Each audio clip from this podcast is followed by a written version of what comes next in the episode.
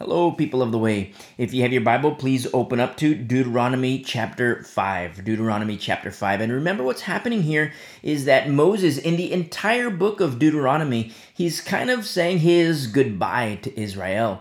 Uh, understanding that he can't enter the promised land. But for this next generation, they're the ones that are going to enter the promised land. And at the same time, he's saying, don't forget, don't forget, don't forget, don't forget, don't forget. Also, remember, remember, remember, remember. And that's what he's telling to the people. And he reflects back on the past reflects back on the past in order to help them for their future. And it's so beautiful when you see it in those terms. And sometimes he gets straight up hardcore. Sometimes he gets hardcore and says, like, look, you know, this is what happened before. Don't make this mistake again. And it's so beautiful because we're going to see this uh, this discourse of Moses, so to speak. But then when we look at future chapters, future books in the Old Testament and even the New Testament, we're going to see like wow, you know how how we've lost our way in the in the Old Testament how Israel has lost her way. In the New Testament how the religious leaders those of the law how far they have lost their way in accordance to the law. And I'm not advocating the law in any way shape or form. Understand that the law is a shadow of the things to come. There is holiness in the law even to this day except holiness uh, this this holiness it's a, a lesser light so to speak. Now if you're wondering what i'm talking about when i say that listen to our study through galatians and make sure you start with our introduction to the book of galatians. And it just so happens that we're in the book of galatians on sundays so make sure you listen. Just so you know on wednesdays we study the old testament. And then on uh, sundays we study the new testament. And then from time to time there have been uh, topical messages. There's probably been about five in the last I don't know, seven, eight years. There's probably been a lot, about five, not a lot. We, we don't do topical messages uh, a lot, but you know that might uh, uh, we might have instances where we have to do a topical message, especially as we get further into these last days. So Deuteronomy chapter five in verse one, and Moses called all Israel and said to them, Hear, O Israel, the statutes and judgment which I speak in your hearing today, that you may learn them and be careful to observe them. Notice we see that you may learn them and then to observe them. So you see the learn and do aspect, but then you see something else where he says, Be careful. Be careful. Make sure it's to be on guard, to be watchful and be on guard. As new covenant believers, remember we stand on the rock of salvation, which is Jesus Christ, and we never want to be in a position where we return to the law because, in order to return to the law, you have to turn your back on Jesus Christ. That can never be done. We stand firmly on the rock of salvation, which is Jesus Christ, and we abide in him as the fulfillment of the law. And just as, you know, make sure you listen to our study in the introduction to Galatians because how we uh, make the reiteration, how Paul mentions that we establish the law in abiding in Christ. And so we see here that Moses is saying, be careful, make sure you do these things. Make sure you do these things to not just learn them and, you know, that's it, but learn them and observe them. Remember how Brother James says faith without works is dead. Now, it's not a works-based salvation where, you know, we have to get 10 converts a week in order to uh, go to heaven. No, it doesn't work. That's we're, not J-dubs, the Jehovah's Witnesses. That's what the Mormons do. They come knock on your doors, the J-dubs. That's what they do. Oh, you know, if I don't meet my quota, I'm going to burn in hell. No, we're not saved by works. But faith without works is dead. Now, when you read the passage, what Brother James writes, he cites Abraham and Isaac. And when you read the passage in Genesis, you never see Abraham taking it upon himself. What you see him doing is obeying the word of the Lord. And that's what we do. We obey the word of the Lord. If I say I believe in Jesus Christ, even the demons do that. Even the demons believe. If I say I believe in Jesus Christ, but I'm gonna go do my drugs, my sex, my alcohol, my occult, my Ouija boards, my yoga, all these other things, if I'm gonna do that, even the demons do that. Where is obedience? You see? Where is obedience? And faith without works is dead. That's what the Bible teaches us. Brother James, inspired of the Spirit, writes. And so we see here in verse 2 The Lord our God made a covenant with us in Horeb. This is Mount Sinai. Mount Sinai. The Lord our God made a covenant with us in Horeb. Now, you remember in Exodus chapter 19 and then also in chapter 20 how the 10 commandments were given? And remember, the 10 commandments were given three times. Never, ever, ever forget that the 10 commandments were given three times. Now, given uh, uh, uh, by the Lord three times. Here, we're going to see the Ten Commandments given again, but this is Moses saying, hey, don't forget these things. The, the, the Ten Commandments was given three times by the Lord. The first was verbally. It was an oral an oral thing that the Lord gave the, gave the people, and that was in Exodus 19 and 20. You see the build up, how you know uh, uh, the people wanted to hear from the Lord, and then the Lord revealed Himself through word. Very interesting how He reveals Himself through word. But then at the same time, the Ten Commandments were given, and the people were like, No, no, no, Moses, we don't want to hear from the Lord. You speak to the Lord, and then you come back and tell us what the Lord says. We don't want to hear from the Lord. You see? And the, that was the first set of Ten Commandments. The second set of Ten Commandments were on two tablets, which were destroyed at the golden calf when Moses and Joshua came back down the mountain and what they saw in the camp of Israel. Now, the third set because the first the, the first two tablets were destroyed. The the third set it what was uh, that's what stuck. That's what stayed. And when this third set of ten uh, uh t- uh, the, the ten commandments were given on the two tablets, when the second set that was with blood, blood. You see, an Old Testament example of Jesus Christ, the Lamb without blemish the fulfillment of the law. This third set of two tablets, which Israel took, it wasn't broken. I mean, the two, the first two tablets were broken. The first spoken word in, in Exodus 19 and 20 that was rejected. But the, the third set of Ten Commandments, which were the second set of the two tablets, well, that is what stayed. And that was blood Read the passages and listen to our studies. Old Testament Exodus, Leviticus, and Numbers, and you'll see, wow, remember all the animals? All the animals, how Moses told Pharaoh, like, you know, Pharaoh, you know, Mo- Pharaoh was like, straight up, he just says, okay, Moses, get out of here. All these plagues happened, and Pharaoh's like, okay, go, take your people and go. And you think, like, wow, you know, uh, fulfillment of the Lord, praise the Lord, we can go, we can go. But Moses says, no, no, it's like, wait a second, but the Lord wants us to go, but you're saying that's not right? Listen, the formula has to be right. You know, the Lord says, Yes, let my people go. And you think, like, wow, okay, now eh, Pharaoh says we can go, so we're going to go. But Moses replied to Pharaoh, No, the Lord says, all of us must go. Our animals, everything. He says, We don't even know why we're going to need it, but our anim- we're going to need our animals. Now, this was before the Ten Commandments was given. And now that you see see this third set of uh, Ten Commandments, which was the, the second set of the two tablets, you see all the, the, the blood, the sacrifice, not without blood. Now you see, wow, we needed those animals. You see, we needed those animals because there's a lot of blood. Why? Because there's a lot of sin in the camp, which needs to be covered, a covering for the sin. You see?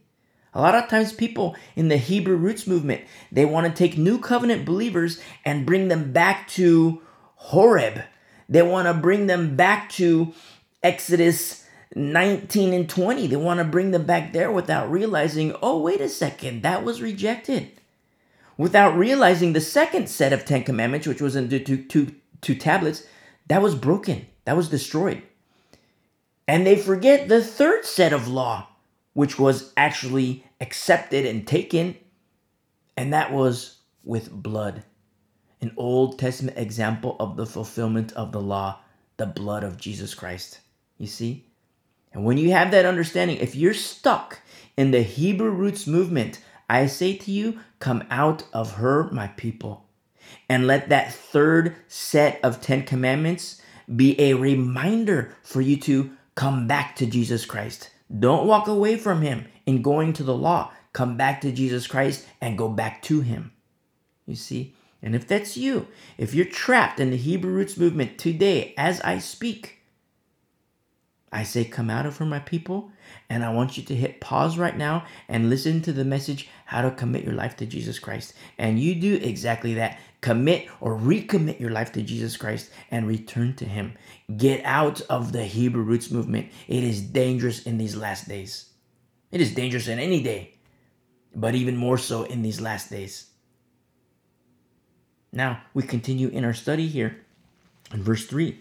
The Lord did not make his covenant with our fathers, but with us, those who are here today, all of us who are alive. Remember the God of Abraham, Isaac, and Jacob. This is pre-law. When you think of, you know, what's written in Genesis, that's pre-law. Pre-law, no law given to Abraham, Isaac, and Jacob except for circumcision. Circumcision as new covenant believers, we understand that that means to believe. You see, to believe. And that's what Moses is referencing here.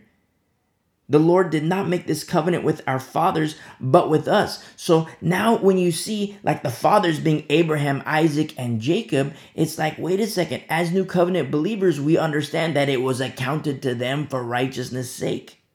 And now you have this law that's given to the people.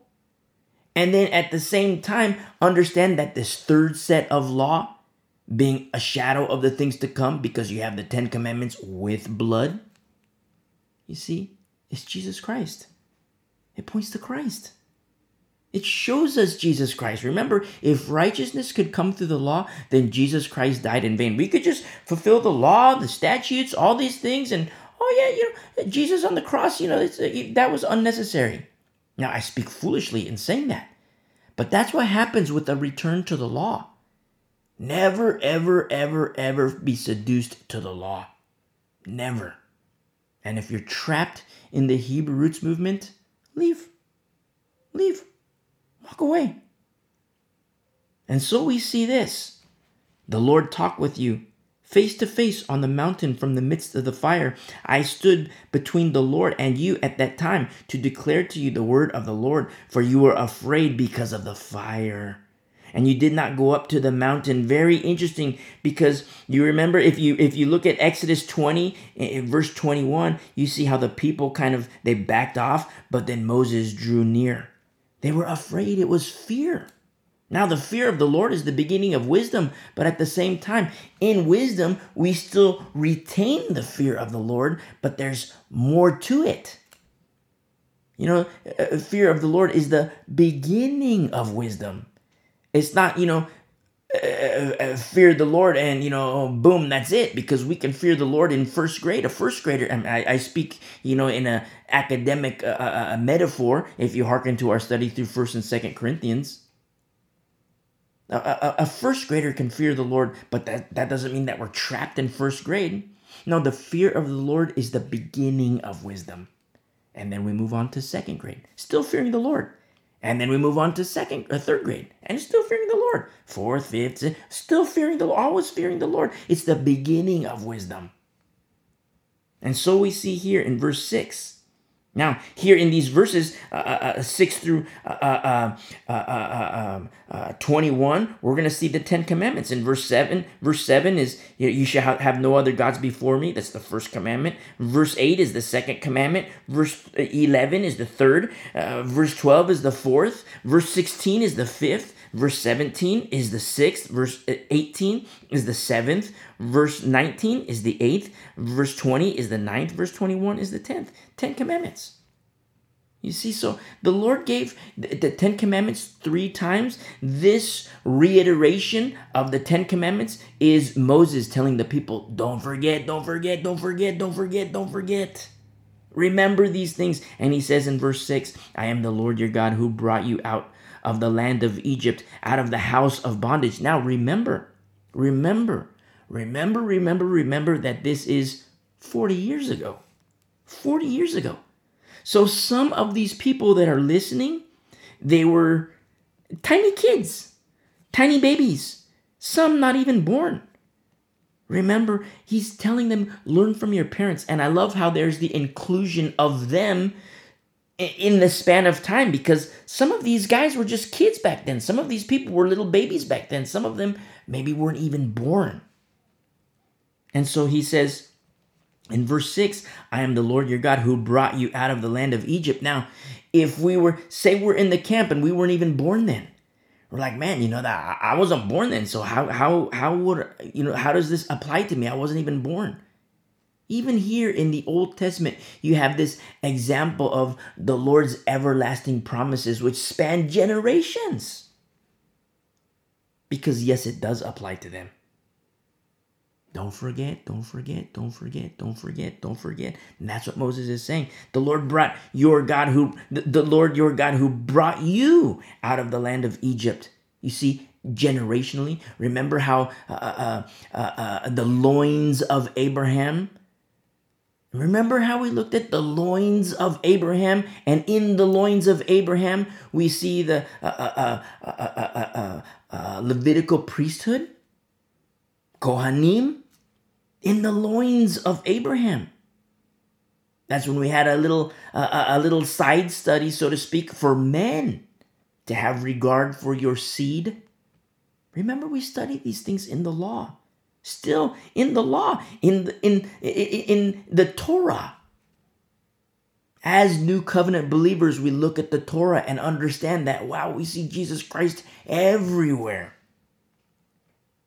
And he's saying to this next generation that's going to pass to the wilderness, and he's telling them, hey, learn from your parents.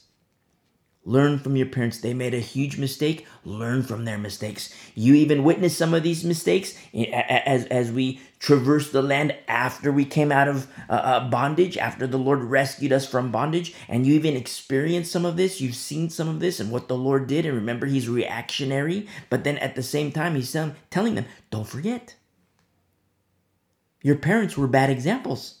That's what He's straight up. Your parents were bad examples. Why? They're dead. They're dead. Remember, uh, all the all the moments of judgment that we've okay, we, we we've seen Israel, the exodus from Egypt, and from then to right here in our study in Deuteronomy five. Look at all the judgment, the wrath, the uh, uh chastisement. Look at all these passages that we've seen. This is post Exodus. Look at all these things that we've seen. And now he's telling this generation, some of them who were babies 40 years ago, now he's telling them, hey, don't forget. He gave the Ten Commandments to their fathers. You see? Verbally rejected. You know, the, the Lord gave verbally rejected. The first set of two tablets, broken. The, the second set of two tablets, I say accepted, meaning that's what traveled with them. But understand that because of their deeds, even those two tablets were broken, except they weren't broken and uh, uh, uh, uh, destroyed. They were broken, yes, but repaired by blood. Restoration by blood, so the people could be right with the Lord. You see? He says this in verse 7 to this next generation. The parents are dead. You shall have no other gods before me. In verse 8, you shall not make your for yourselves a carved image. That's idolatry. Any likeness of anything that is in heaven above, or that is in earth beneath, or that is in the water under the earth, you shall not bow down to them, nor serve them. These are things that you know. Th- these were given. Th- this is the next generation. Some of them weren't even weren't even born yet. Remember, this is forty years ago, and uh, just in very recent history, we see what happened when remember when Balak he didn't send the warriors down, he sent the women down because the counsel of Balaam he discovered, wow, this is how I get Israel to fall. I get Israel to fall by being dishonorable to their God. And so now instead of sending my warriors down, I'm going to send the women down. You see, a type of Satan. A type of Satan. And it's so powerful because these people, this second generation, adults now, they can reflect back and be like, wow, uh, mom and dad blew it. Mom and dad blew it. And wow, I don't want to make that mistake. And not just that, other people in the very in more recent history, the women that came down sent by Balak. Wow, and not just mom and dad, but this guy, this guy, this guy, this guy, this guy, this guy, this guy. They took the bait. The women came down the mountain, and then all of a sudden, they, you know, they had, you know, a, a, a female in their arms. They went into their tent, and you know, they ridiculed us. And but I didn't want to play with that. I didn't want to, you know, I wasn't going to dishonor the Lord. They were having a, a grand old time, and they were making fun of us. They were ridiculing us. Now look, they're dead. They're dead. And so now, this next set of Ten Commandments, they have the two tablets with them. But this next set, it's for this next generation. And Moses is saying, Remember these guys. Remember these. In verse 9, you shall not bow down to them nor serve them. I wonder how many people, upon hearing this, reflected back to the men who, yes, they went into their tents with the women of Balak, but then at the same time, in the, you know, the next day, the next week, the next month, they're bowing down to Baal. And I remember, I, I wonder if in hearing this, they remember and they reflect back, wow, I remember they bowed down to the Baal. You see? So look at all the examples of stupidity that this next generation has. Their stupidity abounds. And yes, in the family and out of the family, stupidity abounds. Wow, mom and dad, I, you know, I love them when they were alive, but man, they made such dumb mistakes, and I don't want to be like that. And not just that, what about the guy next door, the guy next door over here, the lady next door who allowed these things. You know, she wasn't a Zipporah. She wasn't a, a type of Zipporah. She just, you know, did everything, you know. Remember the Korah? Korah, when Korah was judged by the Lord, and not just Korah, but those with the families that were with them, you know who also died? The wives, the kids. The earth opened up, and wives and kids sunk. Why? Because of the stupid guys. That's what happened. And so, this next generation, I wonder if they reflect back and they're like, wow, all these examples of stupidity, all these examples of, remember, the Lord is reactionary. Examples of stupidity, yes, but then what the Lord did in response to that. So now, I say a, a, an abundance of examples of stupidity. Now you see the reason why there's a lot of blood. Remember, we started in Leviticus, even Exodus. A lot of blood, a lot of animals, a lot of animals, a lot of blood, a lot of blood. Why? Because we're gonna see there's a lot of sin, and we're not, we're we're still in the Torah. A lot of sin in the camp. In verse 9, you shall not bow down to them nor serve them, for I, the Lord your God, am a jealous God, visiting the iniquity of the fathers upon the children to the third, to the third and fourth generations of those who hate me. Wow, those who hate me? That's what he says. Remember Jesus Christ. If you love me, follow me. If, if you if you love me, follow me. If you love me, obey me. That's what Jesus Christ says. Oh, I love you, Lord. I love you, Lord. Hold, hold on a second. Let me go do my crack. Oh, I love you, Jesus. I love you. Uh, Lord, I love you so much. Hold on a second. Let me go to the strip club. Oh, Jesus, I love you so much. I love you so much. Let me go do my occult. Let me go do my pornography. Let me go do my sex. Let me go do my alcohol. Let me go do this. Wait, it doesn't work that way. Old Testament, New Testament, it doesn't work that way. Jesus Christ says, if you love me, follow me. Point blank. That's kind of easy. How many times do you hear us say, it's easy? Remember Paul? He exposes his phobia to Corinth. He says, I fear that as Satan tempted Eve, that you'll walk away from the simplicity that is in Christ. Simplicity. Not walk away from the difficulty, not walk away from the toil that is in Christ, not walk away from the, you know, uh, uh, uh the 500 pounds on your back. No, walk away from the simplicity that is in Christ.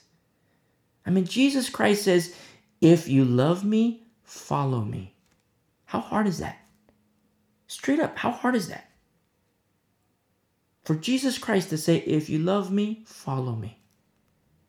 A, a two year old a three, four, five year old can do it. Piece of cake.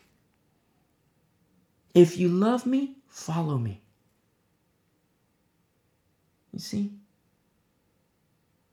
And here you see in, in, in the second law of you shall of idolatry, you shall not make for yourselves a carved image. Now understand here how in verse 9 says that the Lord is a jealous God, visiting the iniquity of the fathers upon the children to the third and fourth generations of those who hate me. Yes, he says those who hate me, but at the same time, you ever see how kids can be just like their parents? A daughter can be just like her dad. A daughter can be just like her mom. A son can be just like his dad. A, a son can be just like his mom, and vice versa. You know, influence. Influence. You ever hear parents and they use it in a derogatory fashion where they say, You're just like your dad. You're just like your mom. And they use that derogatorily. You know, dad's in crazy town and they tell the son, You're just like your dad. Mom's in crazy town, mom's just, you know, a basket case, and they say to the daughter, You're just like your mom. And it's derogatory. But what about when dad is righteous? What about when mom is righteous? And you tell your son, Hey, son, you're just like your dad. And the son wears that like a badge of honor. He's so pleased, he's so full of joy because, wow, my dad is my superhero. My dad is like He Man. My dad is such a, I love him so much. And I read my Bible and, you know, I study my Bible and, you know, I see this exemplified in my dad. And you're telling me that I'm just like my dad? Wow. And he wears it with a big smile on his face. Wow, I'm just like Papa. Or you say to baby girl, hey, baby girl, you're just like your mom. Same exact thing. Whoa. I read my Bible. I see these. I see my mom behaving in this manner. She's learning and observing and learning and doing, and she's careful to do. And I see that. And you're telling me I'm just like her? I think she's like superwoman. I think she's so awesome. And you're telling me I'm just like her? Whoa. And she has this big fat smile on her face, like, wow, it's like a badge of honor. You see? Now, if you hear me say this and you have a bad example in parents, kill it. Don't kill it. Not, don't kill them, but kill that seed of evil. Let it die with you. Let it die with you. No more. Let it die with you.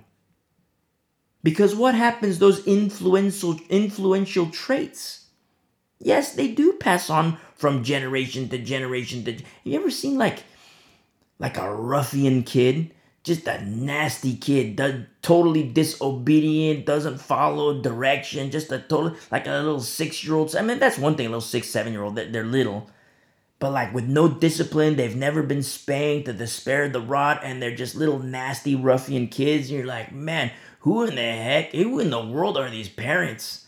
Who in the world are these parents that don't even discipline their kid? They got these nasty kids and they're just little ruffians. Then they get, they're 10 years old, 12 years old, 13, and then they have their first run in with the law, and then they start drinking, they start doing, they start cussing. They're 10 years old and they're cussing, dropping all these curse words, and they start, and you're like, who in the world are their parents? These are the nastiest kids ever and then you meet their parents and you're like, it's obvious. It's obvious. You don't even have to ask questions anymore. You see the parents, you're like, okay, I get it now. Like, man, these are nasty kids. You meet the parents, like, wow, these are nasty parents. And then you meet the grandparents. Wow, these are nasty grandparents. You see?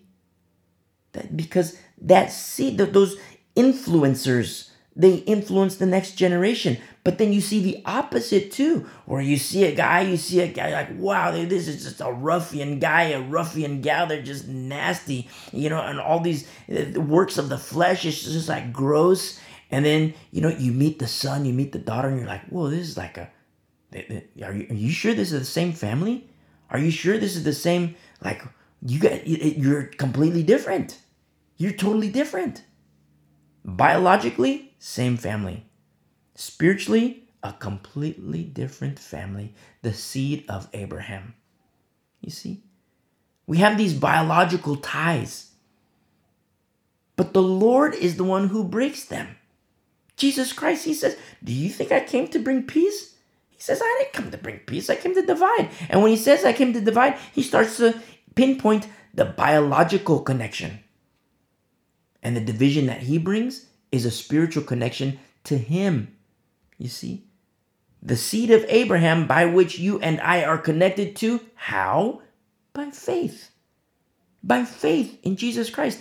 The same faith that it was accounted to him, Abraham, for righteousness' sake, pre law. The only law given to him was circumcision. You see? Belief. Belief. You see? Our belief in him, Jesus Christ. Understand all these times we've been studying on Wednesday, Genesis, and to this point. I mean, we've, we've studied the prophets and minor prophets if you've been listening for a while, but if you harken back to our study Genesis, we're, we've been in the Torah for a long time. And here we're in the last book of the Torah.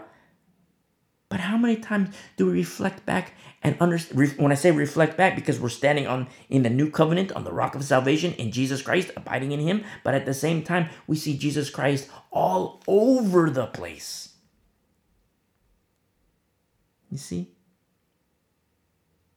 and for this next generation, when you hear me say kill that seed of influence, if you have a bad influence in your parental figures in accordance to Adam, the biological, kill it. Kill it. And then now look at the next generation, which because it's been killed, that influence, because there's a new influence, the Spirit of the Lord,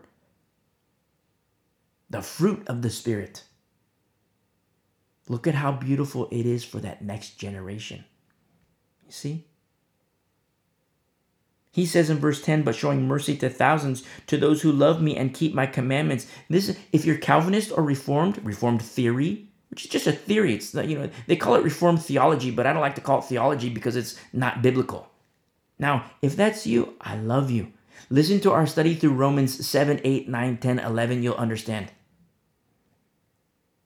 But a lot of times in in the Reformed camp, in the in the Calvinistic camp, people say, "Oh, you see, the Lord has mercy on whom He has mercy." Jacob he loved Esau he hated. Well, keep reading and you'll understand why he hated Esau. It was reactionary. Esau made his choice. Understand too that mercy is conditional.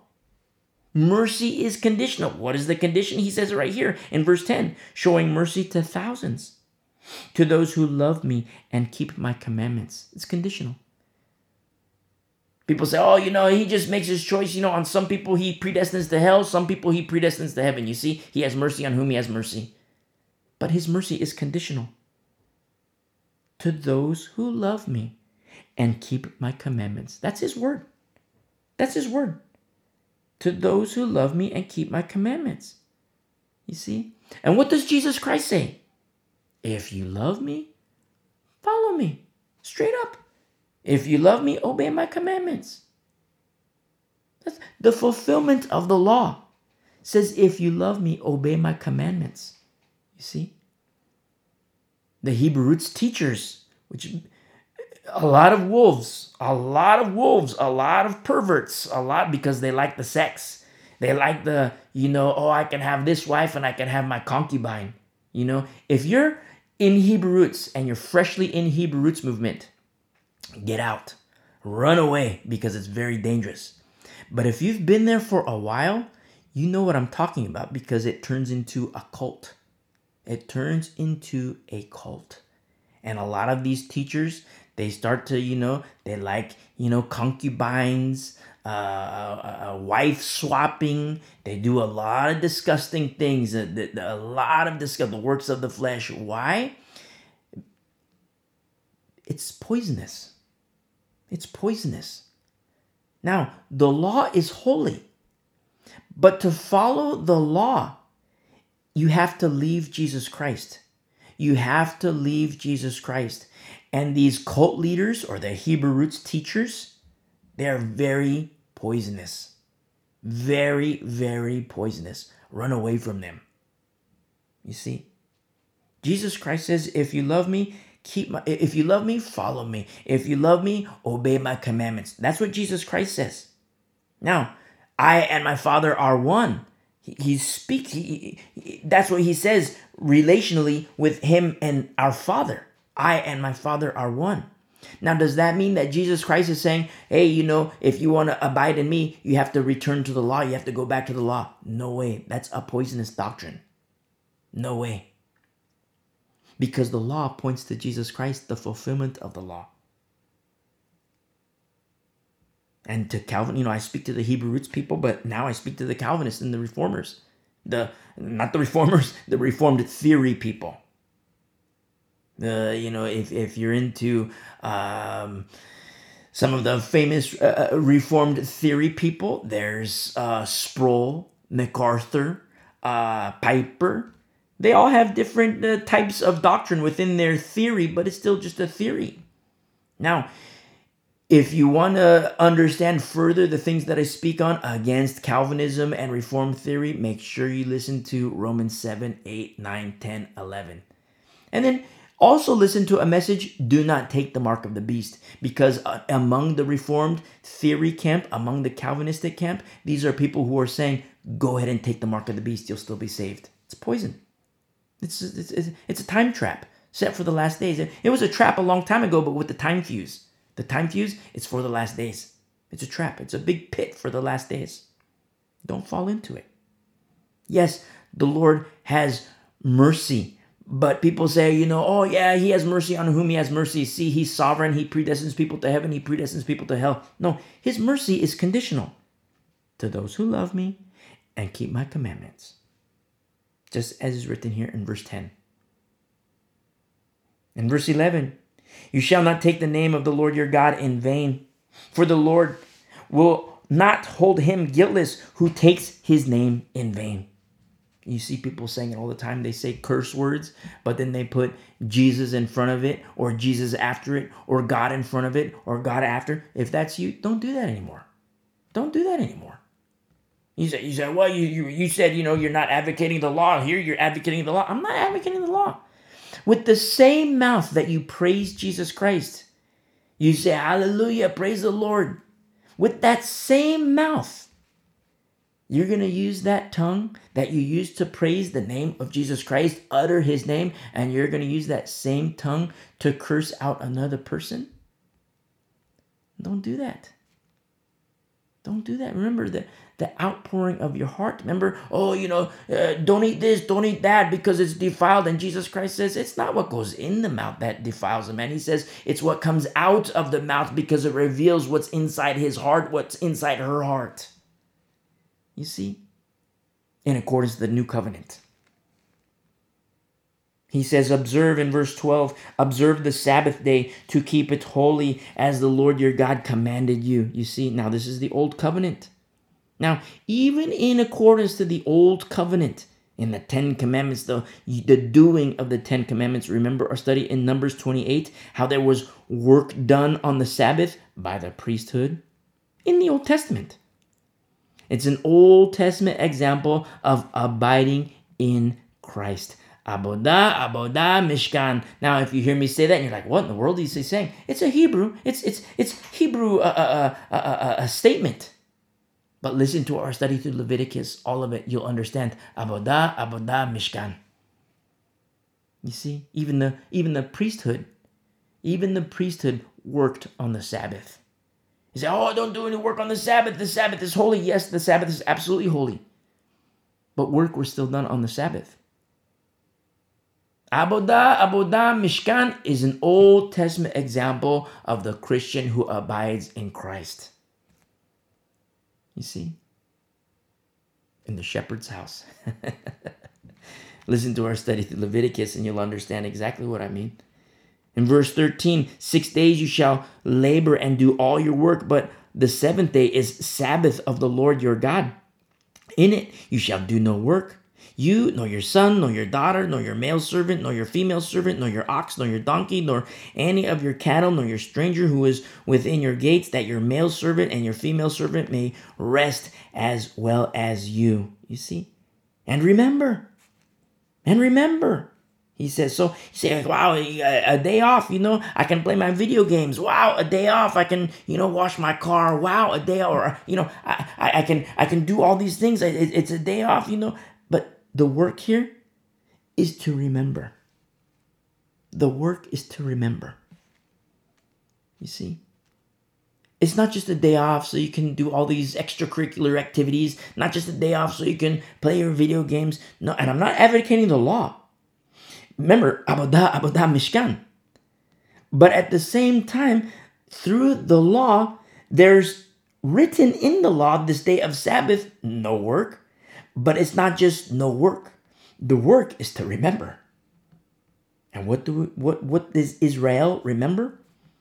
That you were a slave in the land of Egypt. Remember, this was 40 years ago.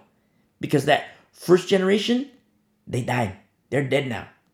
This next generation, they're like, wow, I was never a slave. I was never a slave. Look, I was I was I was born in the wilderness. Look, I, I was never a slave. But as a people being one, you see, the assembly, the people being one.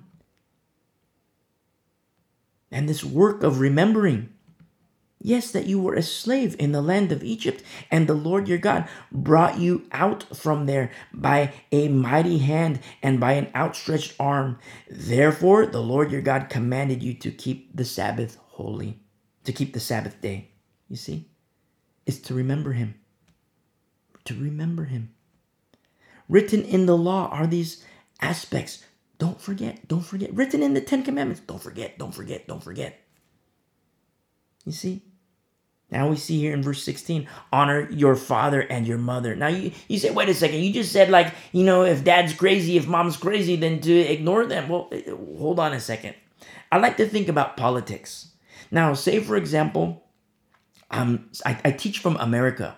And so say for example, the US president summons me to the White House because he wants my opinion on something, whatever, you know, what, where's a good place to build a bridge? You know, I don't know but something. He wants my opinion on something. Now,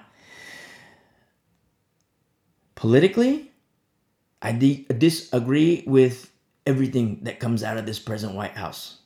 I, I politically there is virtually zero alignment. But I will still go. I will still go and offer my suggestions and I will say, Mr. President, I will be suited up, respect the office, you know, Mr. President, yes, Mr. President. I, I disagree with politically everything. I disagree with everything. But I still honor the office and I still respect and honor his authority. You see? But I disagree. It's not, I'm, I'm not going to go, you know, drink tea with him. I mean, they might have tea there. I might drink tea, but I'm not gonna like, you know, uh, go on an off day and go, you know, uh, golfing with him or you know, drink tea or pick out curtains with him. You know, no. Verse 16, I see the same way. Honor your father and your mother. You see, where it's like, you know, yes, I respect your position. I respect, you know, if you're a young kid, you know, I respect your authority. But if you're a young kid, you're a Christian, you believe in Jesus Christ, but mom is straight up crazy and dad is straight up crazy, understand, yes, respect them. Respect them, respect that position. But if dad says, hey, come on, let's go to the strip club, say, no, no, I'm not going to do that. Mom says, hey, come on, let's go get high. No, I'm not going to do that. I respect you. You know, I, I honor you. And if you tell me to do something which is in alignment with the word of God, then I'm going to do it. But if you tell me, hey, go to the strip club, hey, let's go get high, let's go get some crack, that's not happening. Because above you is Jesus Christ, mom. Above you is Jesus Christ, dad. You see? And I'm not going to dishonor him, even though you are. But I respect you. I honor your position. I honor your authority. You see? A lot of times you have defunct parents who use this verse uh, to uh, manipulate their kids. Oh, you're supposed to honor your father and your mother, therefore do this. You're supposed to honor mommy and daddy, and therefore do this. They're, they're wrong. You're not wrong. They are. You see? Now, if you're a godly parent, praise be to the Lord. But remember that this is going to sound harsh, but I like to see parenting as like a a glorified and long-term babysitting job. I know that sounds painful to say. I don't know how else to say it, but I kind of see it like that way. Because the Lord has given you children. The Lord formed baby girl in your womb. The Lord formed your little boy in your womb. And He's blessed you and given you. And now, you know, the baby's born, you raise and you train, you equip. And then at some point in time, probably, you know, 17, 18, 19, somewhere around there in that window, they're going to leave. They're going to leave. And if you're liberal, it'll be like when they're 40. But if you're not 17, 18, 19, now, what is the condition of baby girl's heart? What is the condition of your son's heart when they leave you as caretaker? What is the condition of their heart? Are they going to be little crackheads? Are they going to be sex heads? Are they going to be alcoholics? You see? And I'm using these big ticket items as like, well, you know, that, that, that they're not going to be alcoholic. Well, are they going to be in the occult? Are they going to think that little white lies are okay? Are they going to do their little white Ouija boards? Worship, you know, little white Satan? You see? The Lord wants them back. He's given children for, for Him so that He can be honored and glorified in the next generation. And a lot of parents, they like to use verses like this to manipulate. Oh, you're supposed to honor your father. You're supposed to honor your mother. You're supposed to honor me. Look at all these things I've done for you. But you didn't have to. I mean, you know, you got married, you did the business, and you know, you had you gave birth to me. It's like you, that didn't have to happen. You, this is kind of like this is your fault. You know, you did this, and so like here I am, and but I have to follow the Lord. You see? I have to follow the Lord. Moms and dads, I don't know how it happens. Well, I know they're seduced by Satan, but they forget that above them is Jesus Christ as the authority figure. Mom and dad, above them is Jesus Christ. And if you're a mom, if you're a dad, above you is Jesus Christ. See? He wants his kids back. What is the condition of their heart, their soul? How are they going to be presented to him? You see? Parents don't think that way. Parents think very carnally. Oh, you're supposed to honor your mom. You're supposed to honor your dad. So therefore, we want you to do this, and you're going to do it because it's biblical. The Bible says, honor us, so do it. The Bible says honor us, so like, come on, go go buy me some crack. The Bible says honor us, so come on, let's go to the strip club. Now I'm using these these these things where it's like, far be it from us. That's so obvious it wouldn't do that, but that's because it's obvious. But what about when it's not so obvious? You see a little bit more trickery, deeper manipulation. You see? You hear us make mention all the time of, you know, look at mommy and daddy and say bye bye when you get married. Leave and cleave. Parents, moms, dads, make it easier. Make it easier for the next generation.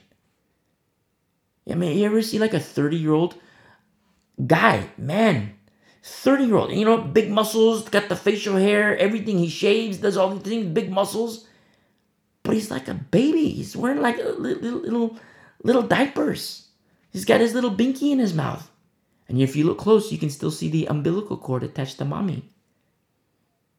It shouldn't be that way. It shouldn't be that way. Because the next generation of righteousness, they have their battles to fight. They're going to fight their battles. And they can't fight a battle with an umbilical cord. They can't. They, they can try. But you know what's going to happen? They're going to die. They're going to lose. A lot of times parents, oh, I gotta protect my children. I gotta protect. I'm speaking about adult kids, you know. Oh, I gotta protect my kids. I gotta protect my kids. Well, wait a second. You, you can't even protect yourself. You can't even protect yourself.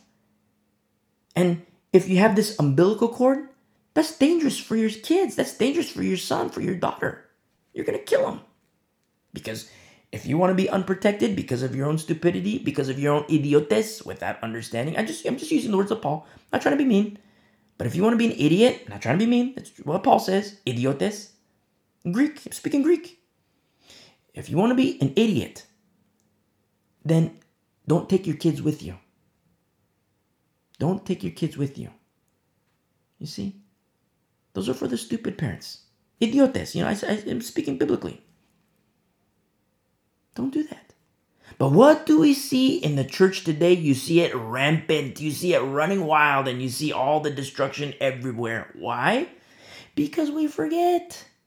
We forget. Just like in Corinth, where are the teachers? Where are the pastors? Where are the elders? Why is it that there's this defunctness among the elders? And you see the what happens as an aftermath? You see, uh, uh, uh, like no growth. A beautiful baby on milk. Praise be to the Lord. Three years later, still on milk. Ten years later, still on milk. Twenty years later, still on milk. Oh, uh, you know, if you look closely with a lot of those milk drinkers, you're going to see umbilical cords attached to the idiotes. Those without understanding, the fools, the stupid ones. Biblically, that's I mean, I'm not trying to be mean, but that's what the Bible says. Idiotes. The idiots. That's what you're going to see. And we're seeing it today. It's going to amplify. It's going to be more and more and more and more as we get further into the events of the last days where great apostasy will happen and is happening. It is prophesied to happen. You see? Verse 16 Honor your father and your mother, as the Lord your God has commanded you, that your days may be long and that it may be well with you in the land which the Lord your God is giving you. Verse 17, you shall not murder.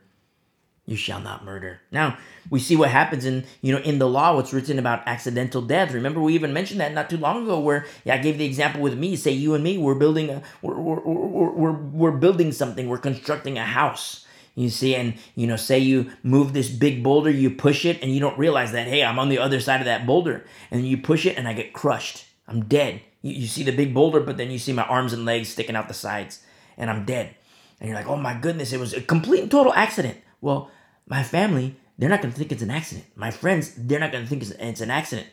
They're going to say, okay, well, you know, you take his life, now we're going to take your life. Now, you're innocent, but they don't know that. And so there's these cities of refuge in the law for you to go to, to run to. Things calm down, you know, everything is settled in like a, a legalistic term, judicious, ju, ju, judicially by godly judges. I'm not advocating the law, but that's the that's what the law is it, it, what is written in the law these godly judges judicially godly uh, judicial system the justice of the lord this you know and then in the course of like the, the, the day you killed me the day my hands and legs were sticking out the sides of the big boulder and i was crushed by you by accident my family was angry. My friends, they were angry. Oh, we gotta kill, you know, the, uh, life for life. We're, you're dead. You're toast. But say it's a month later. They might still have those sentiments. Say it's eight months later. Say it's a year later. There's still gonna be that sorrow. But the anger is gonna be tempered down. Godly judges are gonna, you know, do their ask their questions and say, okay, it was an accident. Now, in accordance to the law, my family, my friends, they are not justified in killing you. They, they weren't justified in killing you if they tried to, if they did it, you know, the day of, the next day. They weren't justified. But with this greater knowledge of understanding of, yes, it was an accident, that, that takes time. You know, just like in a you know in, in legal proceedings, you have you know discovery. You have all these things in modern day legal connotation, but the problem today, the judicial system, it's flawed today. Why? No righteousness. You know, a lot of times people say, you know, in the Bible, you know, seek justice, seek justice. Well, God's justice is no joke. This world isn't ready for God's justice. God's justice is coming. But with God's justice is a lot of death.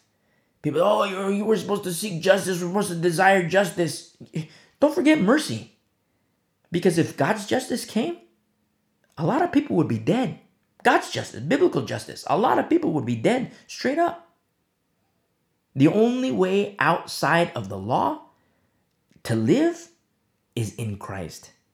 He is the only way. That's why he says, I am the only way.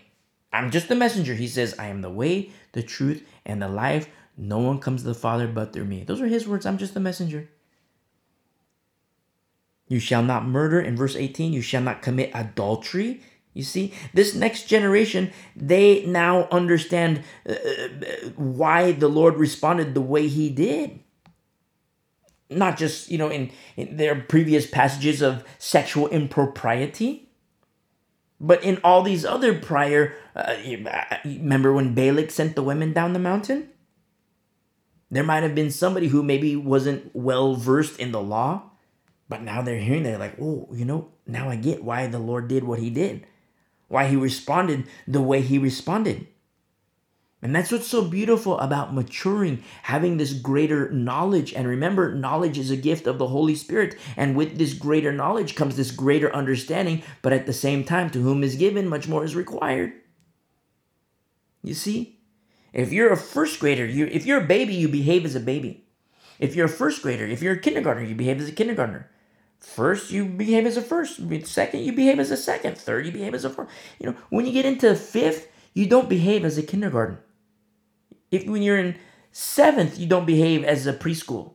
You see, it because our behaviors match our knowledge base. And when I say knowledge, understand that it's a gift of the Spirit. And of the gifts of the Spirit, the greatest is love. Never forget that. Listen to our, our message through 1 Corinthians 13. The greatest gift is love, one of many gifts of the Spirit. But now, through the law, people can understand, the next generation can understand, oh, you know, I get it. Maybe they didn't know why certain things happened, why judgment and wrath came. But now, with this understanding of the ten, ten commandments, only 10, they can now understand, okay, now I get why this judgment happened. Now I get why this chastisement happened. Now I get why all these things, I understand why, you know, the Lord did this because it wasn't the Lord was mean, it wasn't the Lord was vindictive. No, the Lord was just carrying out what he said he would do if the people didn't listen to his voice, didn't listen to his word. He was responding to the people and their behaviors, and their hearts, to their uncircumcision. I'll say that. Remember, as new covenant believers, a circumcised people, but yet uncircumcised. Unbelief in the camp. You see? Verse 19, you shall not steal. Verse 20, you shall not bear false witness against your neighbor. In verse 21, you shall not covet. You see, you shall not covet. And then it's like a list here. You shall not covet your neighbor's wife. This is kind of ties in with adultery. Look at the church today. Look at the adultery going around in the church today. This it's nothing new. Nothing new under the sun. Be very careful with the Hebrew roots movement. And I say, you know, to, to avoid it, to stay away from it. But if you're in it, if you're freshly in it, get out. But if you're freshly in it, you might start to notice, you might have already noticed, like, wow, this guy's kind of perverted. This guy's kind of perverted. Why is this guy married and he's hanging around this other lady? Why is this guy married and he's hanging around this lady, this lady, this lady? Because they like these aspects of the law without realizing that the law brings death. You see? In the law is death. They don't want to study those passages. That in the law is death. They don't like studying those passages. They say, oh, yeah, let's go back to the law. Let's do these things of the law. But don't forget, the law has blood. An Old Testament example of pointing to Jesus Christ. Now, the law itself points to Jesus Christ, but the fact that there's blood, understand that the blood of the Lamb washes clean. And we abide in Him. To abide in the law means you're outside of Christ. To abide in Christ means that you fulfill the law. You see? Listen to our study through the introduction of Galatians, and you'll understand more. It's one of many traps of the last days. Because Satan's going to hell and he wants to drag Christians. He wants to drag all of creation, all of God's creation with him. He wants to do that. But some he's already got. The majority he's already got. But he wants to do that to the Christians because he doesn't have them. You see? And how does he do it? He seduces. How does Balak do it? He seduced. He didn't send the warriors, he sent the women. What does Satan do? Sometimes he sends the warriors, but the majority of time he sends the women. And you know, women can be women, but women can also be crack and you know, alcohol and the occult and Buddha and whatever. But he seduces. You shall not covet your neighbor's wife, verse 21, and you shall not desire your neighbor's house. You know, that's like the, you know, the Joneses, keeping up with the Joneses. You know, uh, somebody gets a new car, and then all of a sudden you are, oh, I'm going to get a new car too. Uh, this, this guy gets now to covet is like, you know, uh, uh, uh, you get a new car, you know, and, and I like it, and then all of a sudden I start to get jealous. I start to get jealous. Oh, he's got a new car, and I don't have a new car. Oh, I want a new car too. You know what? I like that car. I'm gonna steal that car. You see, it begets to covet is to beget so many more things so say, for example, you get a brand new car. It's got, you know, the honk honk, the vroom vroom. Everything's nice. It's fast. You know, it's like, wow, I really like that car. It's sleek. It's got the honk honk. It's got the vroom vroom. And I'm coveting in my heart. You see what's happening? I'm coveting in my heart. And then all of a sudden I say, wow, you know what? I want that car. I want that car so bad. I can't afford to go buy my own, but I really want that car. Wow, how dare that guy do that? Look, he's flaunting. You know what? I'm going to kill him. You see? You shall not murder. It begets other things. I'm going to kill him and I'm going to take his car. Boom, you shall not steal. I've bro- look at what I've broken. You see, you shall not murder, you shall not steal. That's I've already broken two, but as a result of breaking one, you shall not covet. And the coveting is internal. That's what's been happening inside of my heart, inside of my mind. Wow, I really want that car. You see? It's so beautiful how in the law we have these. Now, remember the Lord Jesus Christ when he was asked, you know, what's the greatest law? And what does he say? Love God with all your heart, mind, and soul, everything above anything. And then love people. You see? God and people. He says, on these two hang all the law and the prophets. So take a pillar in your mind, take a pillar, put one up, and that pillar is the love of God or your love for God. And then you take the other pillar and you put it up. So now you have two pillars, and on that pillar, you have your love for people. And then you take a line to the top of the pillar number one to the top of the pillar number two, and you take a line and you hook it like a wire, a strong wire. And on that wire, so you have standing, two pillars standing, and you have a wire. Now you take all these Ten Commandments and you hang them, put them on little hangers, and you hang them on the line. Boom, boom, boom, boom, boom. Six, seven, eight, nine, ten. But don't forget the statutes. So you hang the little wires, you know, little little hangers, and you do more. You know, you you slide open, uh, uh, slide open, uh, verse uh, seven. You shall have no other gods before me, and you shall not make for yourself a carved image. So you slide a little gap there, and then you put in all the little statutes, the law and the statutes. Verse 16, honor your father and your mother. Uh, you shall not murder. So you open up that between 16 and 17, you slide that open, and then you add all the little statutes that align within that gap. So now you have all the law, all the, the, the statutes. But don't forget, it's hung on two pillars. Jesus Christ says, love the Lord and then love people. On these hang all the law. You see? And the prophets, he says. All the law. The statutes, all of it. You see? Now, I'll add a little addendum to that. And that addendum is never love people more than God. So the the two pillars, the little tiny the not the tiny but the smaller pillar is your love of people. The larger greater pillar is the love of the Lord. You see? Your love for the Lord. You see? Because what happens today, people say, oh, yeah, you know, on these two hang all the law and the prophets. Therefore, I love these people. I'm going to love on these people. I'm going to love on these people, which is beautiful. I'm going to love on these people. I'm going to love on these people. But your love for people can never exceed that of the Lord. Your love for the Lord must be far greater because you're going to have people in your life say, you know what? I don't like how you you say this about sex, you know. So what if I go to the strip club? So what if I do my pornography? So what if I have my wife, but I also have like, you know, five on the side? So what? No big deal. I don't like how you say all these things.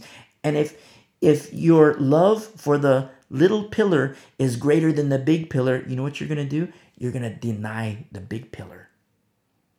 You're going to say, "Okay, you're right."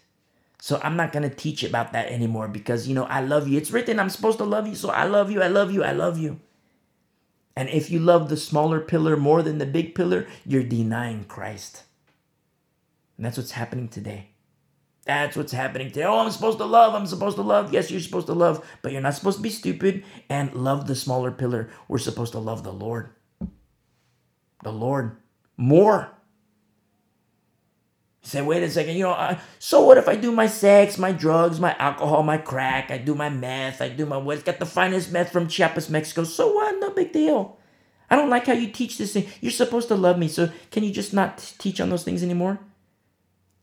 Now, a godly person, a godly man, a godly woman would say, hey, look, that's not happening. I love you, but if you want to do this, now this is what has to happen. This is what needs to happen. There needs to be a separation. You're leaven. Now you're outside the camp. But as for me, I cannot teach against what the word of God says. I have to be obedient. You want to be disobedient, and I love you. But because of your sin, you're going to infect the camp. And that's not happening. So I love you, but bye bye. You see? That's what needs to, mean, listen to our study. You say, oh, wow, that sounds so mean. That sounds so hateful. Listen to our study through 1st and 2nd Corinthians and you'll understand the concept of the whole, leaven, and the remnant. Something that Moses understands, something that Paul understands, something that Chloe understands, something that Priscilla and Aquila understand, something that all the servants of the Lord understand. You know who doesn't understand it? The idiotes of these last days. I'm just using the Greek. It's the stupid people of these last days, those without understanding. You see? And without repentance and obedience, they're gonna come, they're gonna pay a heavy price.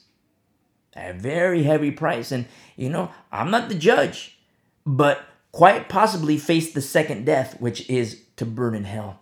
But I'm not the judge. But I read the word and I study the word.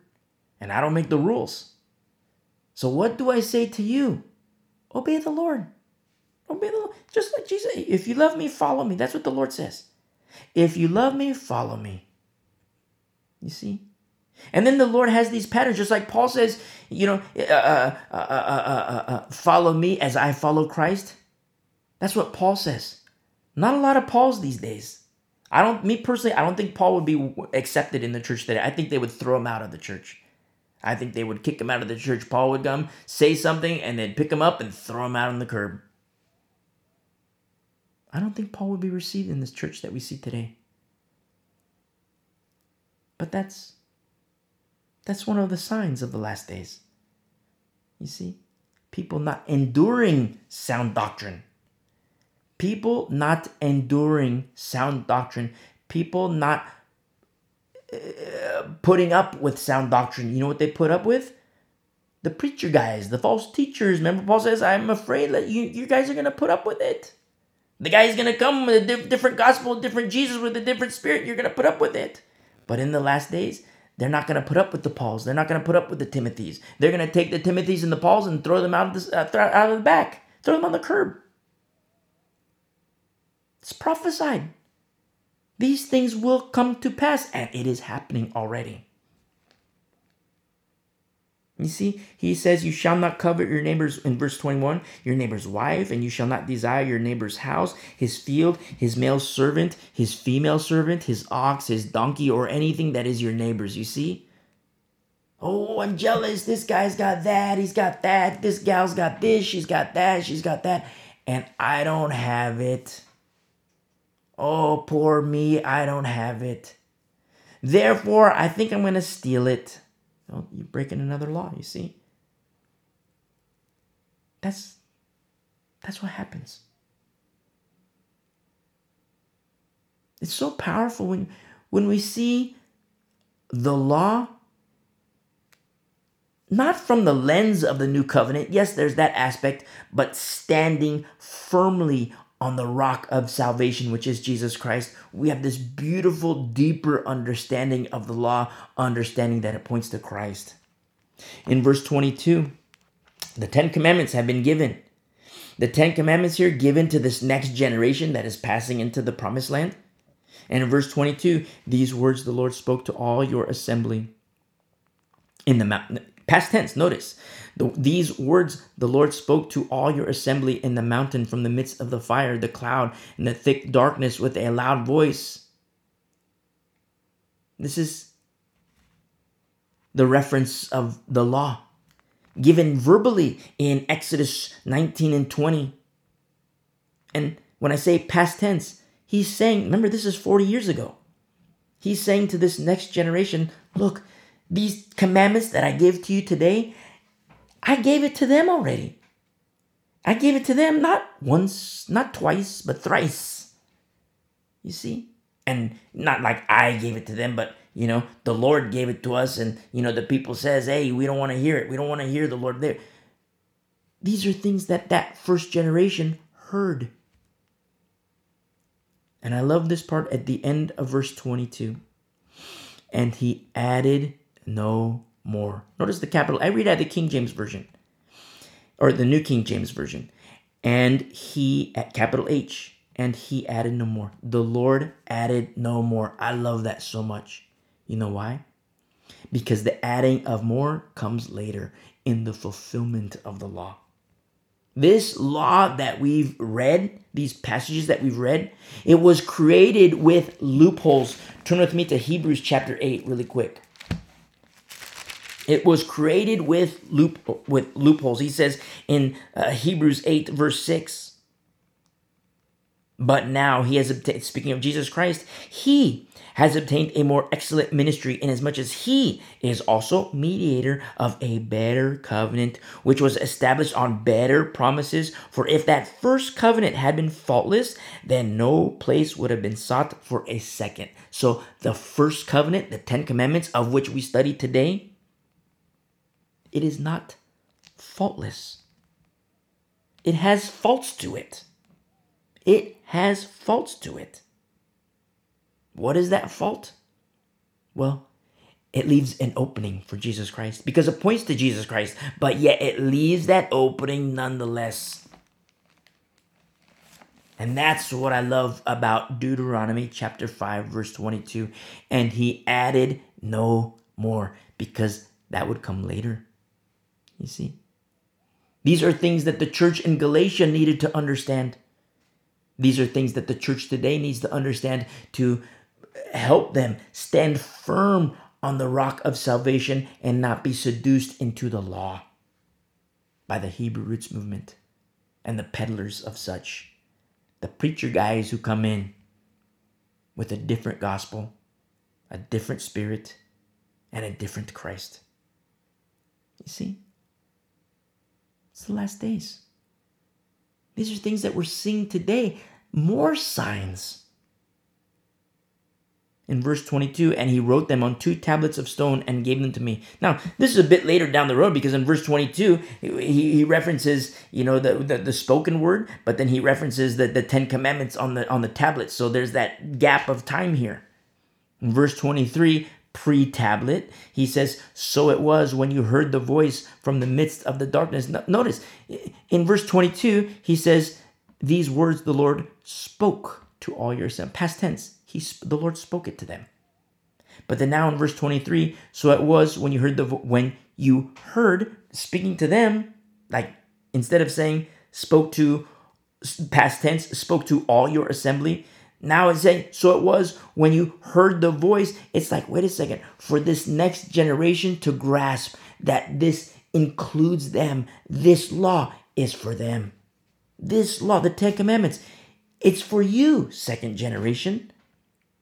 When you get into the promised land, don't forget these things. Hold on. Pre tablet, verse 23 So it was when you heard the voice from the midst of the darkness, while the mountain was burning with fire, that you came near to me, all your heads of your tribes and your elders. And you said in verse 24, Surely the Lord your God has shown us his glory and his greatness, and we have heard his voice from the midst of the fire. We have seen this day that God speaks with man, yet he still lives. This is man, yet man still lives. Now therefore, why should we die? Question mark. Why should we die? For this great fire will consume us. Remember, verse 5 says how Moses says, I stood between, in verse 5, I stood between the Lord and you at, at that time to declare to you the word of the Lord, for you were afraid because of the fire and you did not go up to the mountain. You see, you did not go up to the mountain, he says. They were afraid. And in their fear, they stayed at the base of the mountain. How many times, how many times do you hear us mention Moses taking his assistant Joshua up the mountain? And the two coming down the mountain, you see them too, up the mountain, down the mountain. But then at the same time, it's not to say that it wasn't for the people it's definitely for the people, but there's something wrong with the people. Circumcision. You say, wait a second, but they're all circumcised. Well, the males, they're circumcised. Well, as new covenant believers, we understand that those who are circumcised are not really circumcised in some cases. And those who are uncircumcised are not really uncircumcised. Uh, uncircumcised. Because what does circumcision mean? Belief. Remember Thomas on the eighth day? You see? It's so beautiful. Unless I see with my eyes. On the eighth day, Thomas said, Belief. Belief. And he says this in verse 25 Now therefore, why should we die? For this great fire will consume us. If we hear the voice of the Lord our God any more, then we shall die. You see, we shall die. Look how easy the law would have been. I'm not advocating the law, but look how easy it would have been if the spoken law were heeded. Look how easy. Look at all the things they would have been saved from. Look at all the things they would have been protected from if they just heeded that first spoken law. Now, I'm not, it's, it's it, in a sense, it's wishful thinking, but in another sense, it, it's not wishful thinking because, you know, these things have to happen. But I remember the time when I first read the gospel. Matthew, I was, this was, you know, when I wasn't a Christian, I was drunk out of my mind. Drunk out of my mind. And my friend, he gave me his Bible. I said, I don't even know what to read. And he says, Here, read Matthew. And I read Matthew. I was drunk and I read Matthew that whole time. And I remember thinking, I didn't even sleep that night, but I read Matthew. And I remember like crying the whole time. And I remember thinking, after reading the gospel of Jesus Christ, like I was kind of angry. Like I could have been saved from a whole kind a whole mess of things. I could have been I could have I made so many bad decisions, bad choices. I could have been saved from those bad choices if I just held if I just knew and understood what Matthew taught me or what the Spirit taught through Matthew. And I was mad like so it's kind of wishful thinking, but not wishful thinking because certain things have to happen. But look how easy the law would have been. If if that if if if Exodus 19 and 20 were heated right then, well, it, the entire congregation could have gone in the mountain. You see? It's so powerful. But no, Joshua and Moses, they go up. You see? The Ten Commandments were given. And so we see here in verse 26 For who is there of all flesh who has heard the voice of the living God speaking from the midst of the fire as we have and lived? He says in verse 27, You go near. This is to Moses, the Lord speaking to Moses. You go near and hear all the Lord our God may say and tell it. Or this is what they say to Moses. You know, the, the, the people are speaking to Moses. You know, we, we can't hear from the Lord. We're afraid this fire will consume us. And then the people say to Moses, You go near and hear all that the Lord our God may say and tell us all that the Lord our God says to do, and we will hear and do it. You see? Then the Lord heard the voice of your words. This is Moses now saying it to the congregation, but what what what from the Lord's perspective what happened? Then the Lord heard the voice of your words when you spoke to me, and the Lord said to me, I have heard the voice of the words of this people which they have spoken to you. They are right. They are right in all that they have spoken. So you see, the Lord knows. God knows that these people need blood. These people need blood. You see? And the people didn't ascend to the mountain. It's not to say that they couldn't go to the cloud where Moses was. It's not to say that that was an impossibility, but it, it was their sin that made it impossibility. But their sin needed a covering. No, what was in that cloud came down to the people. You see, it was it came down to the people. Moses ascended, Moses and Joshua ascended, and they descended. You see? For us as new covenant believers, well, love came down in the form of a child. You see? And we receive the spoken word. The spoken word. You see? written on tablets of flesh, that is, our hearts. When we read passages such as this, not from the lens of the new covenant, but standing firmly on the rock of salvation in accordance to the new covenant, now we can see these things clearly to understand the depth of what is happening here. You see, the small group goes up, up the mountain. Now, turn with me to Exodus 24 really quick. Exodus 24. And in Exodus 24, we see this in verse 12. This is in, in, in the, the Ten Commandments were given, they were spoken and the people were afraid of the fire and they said moses you know you you speak to the lord we, we, we, we're afraid you speak to the lord you tell us what he says and we're going to do it now we saw where that how far that got because we've seen the wilderness now the people says moses you you be the in-between you know you you tell us what the lord says and you know we're to do it did they do it not all of them not all of them that first generation they're dead now now for the second generation so you, are the, the people's commitment. They says, okay, you tell us what the Lord says. We're to do it. Did they do it? No. Maybe for a little bit, but for the long run, no. But look at verse 24, uh, chapter 24, Exodus 24, verse 12. It's a little refresher course if you've been walking with us for a while. Then the Lord said to Moses, this is verse 12. Then the Lord said to Moses, Come up to me on the mountain and be there. And I will give you tablets of stone and the law and the comm- and commandments which I have written that you may teach them. You see? So he's calling to Moses Moses, you come up here. I'm going to pour into you. And you go down the mountain and pour into the people. You see? Just like Paul, just like Philip, all these beautiful people in accordance to the new covenant, as new covenant believers. Remember, in then through. That's the model. If you remember our, our, our, our study through 1st and 2nd Corinthians, that's the model. In and through. Never through, then in. That's a bad model.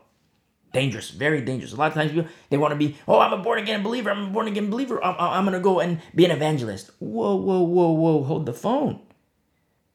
You got to grow. You got to learn. You have to die. You have to die. You have to carry your cross. Reckon the old man dead. Reckon the old woman dead. That's what I mean when I say you have to die. I don't mean like you gotta die, like jump off a bridge. I mean you have to die, like spiritually jump off a bridge. That old man needs to be dead. That old woman needs to be dead, crucified with Christ. And then that's the fight. We fight. That's it right there. I mean, that's like spiritual boot camp. And then off to war. But we see the same thing here. The Lord says, Moses, you come up to me and I'm gonna give I'm gonna pour into you. And then you go down and you teach. Verse 13 So Moses arose with his assistant Joshua, and Moses went up the mountain of God. So the two of them go up. You see? And he said to the elders, Wait here for us until we come back to you. Indeed, Aaron and Hur are with you. If any man has a difficulty, let him go to them. So now you see this little entourage of Moses. The base camp of the, the base of the mountain is the camp of Israel. Now Moses and this entourage goes up the mountain. Moses, his assistant Joshua, you see Aaron and Hur and uh, the, the the elders. They go up the mountain. They stop like midway and they say, "Okay." They Moses turns around and says, "Okay, wait here for us until we come back to you." Look, you got Aaron and Hur, Everybody's here. The elders are here. Everybody, just wait right here. And the two, Moses, Moses and uh, Joshua, they continue to go up the mountain. You see. And what's so beautiful, Moses comes out of the cloud, and who does he see? Joshua. Joshua. The next leader of Israel, the one who's going to take Israel to the promised land. See? Moses and Joshua, they keep, they come down the mountain. They expect to see Aaron and Hur and the elders, but wow, where are they? Where are they? Wow, they're not here. What happened? Now you see in this little tiny bubble of Moses, so to speak, not all of them, not all of them stayed. Aaron, Hur, the elders, they went back to base camp. And we know what happened when they went back to base camp. That was the golden calf. You see, Moses and Joshua, they come back down. And the Lord says in verse 12 that you may teach them.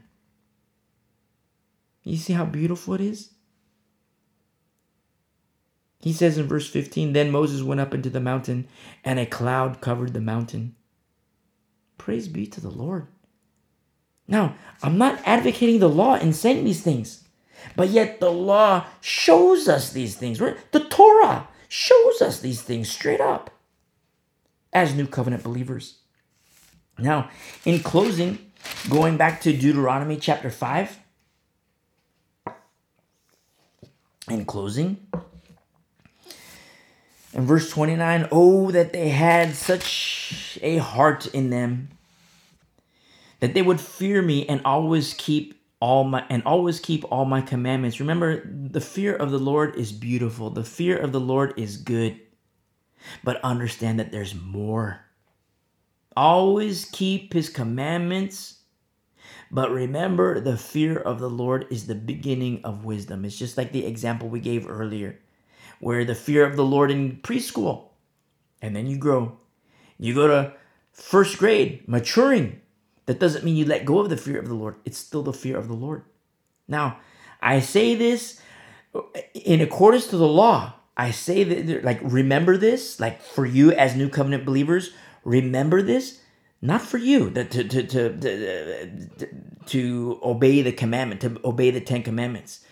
I say this not for you, but I say this for your understanding of the Old Testament. When we get into Samuel, the Kings, the Chronicles, hold on to that for your understanding of these Old Testament passages.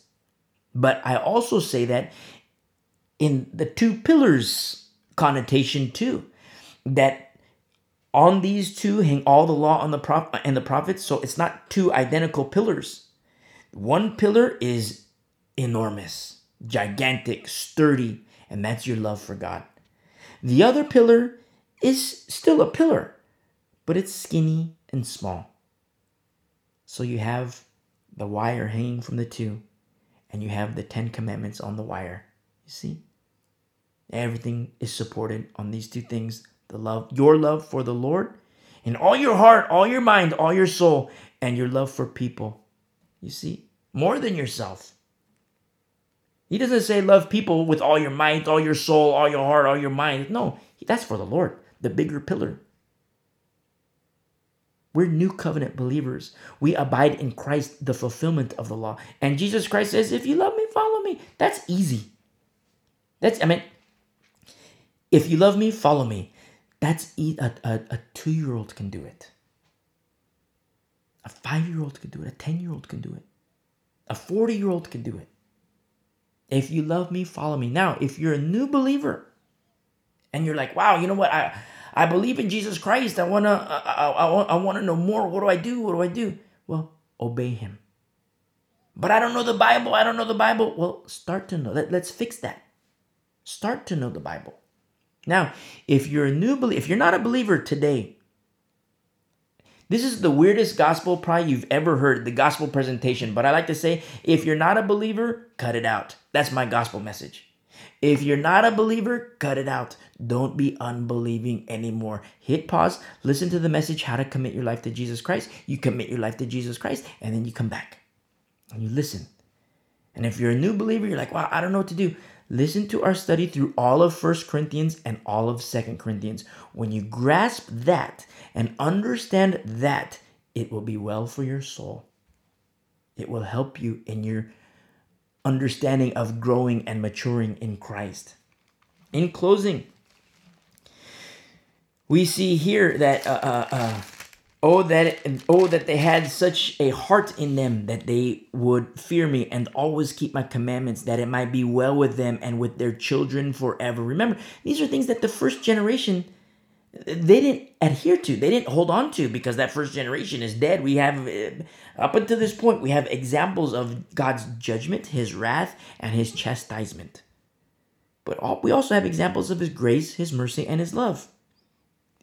Second generation see second generation go and say to them Return to your tents. But as for you, stand here by me, and I will speak to you all the commandments, the statutes, and the judgments which you have which you shall teach them, that they may observe them in the land which I am giving them to possess. You see, Moses, Moses and Joshua coming down the mountain. They come down the mountain. The people, well, when the spoken law was given, the people they were afraid because of the fire. They says, Moses, you speak, you speak to the Lord. This Lord speak to you, and you tell us what He says. And so, because of the sin in their heart, because of that fear, they didn't have fear of the Lord then. They were afraid of the fire, but there was no fear of the Lord. If they came up the mountain in that state, they would have been dead. But God, in His mercy, says, No, this is good. This is good that they're not coming up the mountain because I love them. And if they come to me in this state, they're going to be dead. So, no, let them stay here. Moses, come on up. You see? That's what verse 31. But as for you, stand here by me, and I will speak to you all the commandments, the statutes, and the judgments, which you shall teach them. You see? Now you go down and you teach them.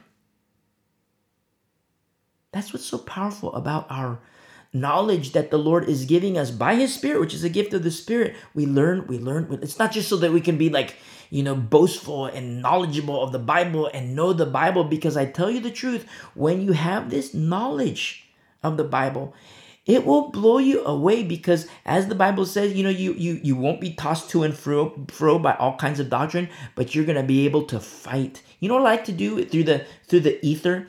It's sometimes on the like uh, uh, uh theologian message boards.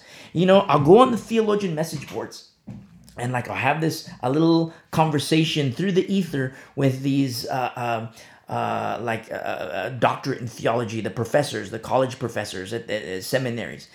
And it's very interesting. We have this, these aren't like instigated by me. I'm just a little a little comment, you know, a little small comment, and then it just blows up into this big theological debate.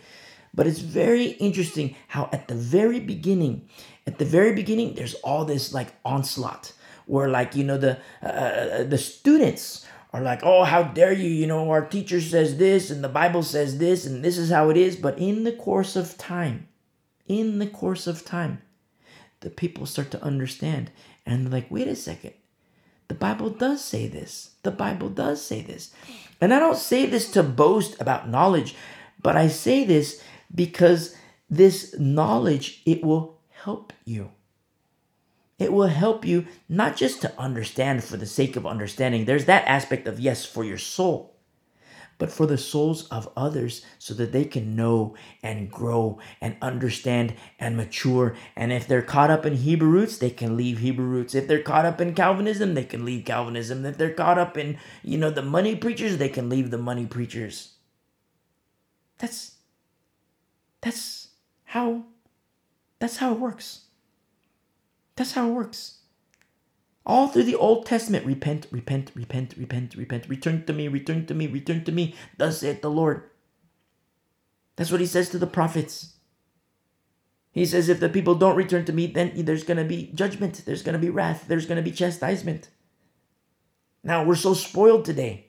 We're so spoiled today because we just figure, oh, for 2,000 years, you guys have always said, you know, that Jesus Christ was coming back. That's another prophecy. Brother Peter prophesies about that. Oh, you guys have always said that, that Jesus Christ is going to, where's the promise of his coming? Where's the promise of his return? Look, all these things that you said were going to happen, it's happened, and Jesus Christ isn't here. It's a, a big problem with the pre tribulation rapture theory. Now, I. I'm not, I, I don't teach pre tribulation rapture theory. If you're wondering, you know, listen to the message about when is the rapture. When is the rapture? You might have to search for a while, but listen to it. It's very important to understand it in these last days. I don't teach pre tribulation rapture because it's not in the Bible.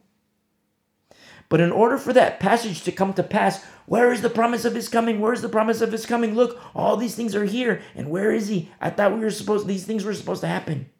The mockers of the last days. You see? Certain theories will bring about other prophecies. Remember, the church is going to be an apostate state in the last days. We have to understand these things. We have to know these things, not to be boastful, but to rescue, as Brother Jude says. Making a distinction, not defiling the flesh, but making a distinction still, and rescuing as through fire. As through fire. Meaning it's going to be dangerous. Now, in order to survive in a dangerous environment, you know what has to happen? You and me, we got to be dangerous. Spiritually. We have to be dangerous. You see? Now, let's continue. In closing,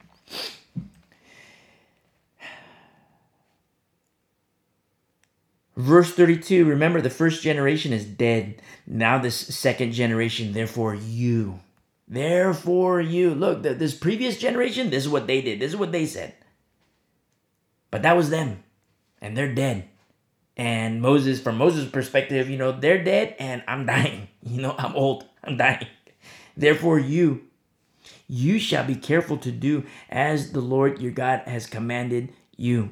You see, the parents made their choice, you know, mommy and daddy, they made their choice. Now you got to make yours. Mommy and daddy, mama and papa, they made their choice. Now they're dead. You have to make your choice the next generation of righteousness. You see? You shall not turn aside to the right hand or to the left. You see? Right smack dab in the middle of the narrow path. You see? Remember, they're leaving Horeb. They're leaving Horeb. Now, they got to take the law with them. You see? Not that they stay there. Their Horeb's gone. Horeb's in the rearview mirror. Sinai, rearview mirror. But yet, they got to take it with them. What's taught to them. Verse 33 You shall walk in all your ways which the Lord your God has commanded you, that you may live and that it might be well with you, that you may prolong your days in the land which you shall possess. You see, same promise. Same promise, except that first generation, they were disobedient and now they're dead. You see, same promise. Imagine one of the little ones who was one year old when the first law was given, just a fresh baby. And now they're, you know, 41 years old. Or I picture them when they were 20 years old.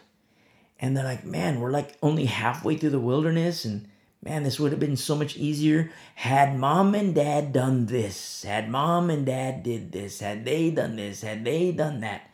It's not to be down on oneself and be like, man, you know, the, things would have been so much better if only this guy, if only this gal. Now, it is true. Things would have been much better. Remember, the 11 day journey turned into 40 years. It would have been much better.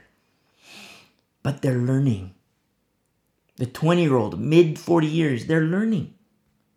They're learning so that when they pass through the promised land, when they pass to the promised land, that now they have their choice to make. Are they going to be disobedient like mama and papa? Or are they going to be obedient? You see? Choice for the next generation of righteousness. We're going to end our study here and, Lord willing, pick up in chapter 6 next week. To the beautiful people of the way, God bless you. I love you.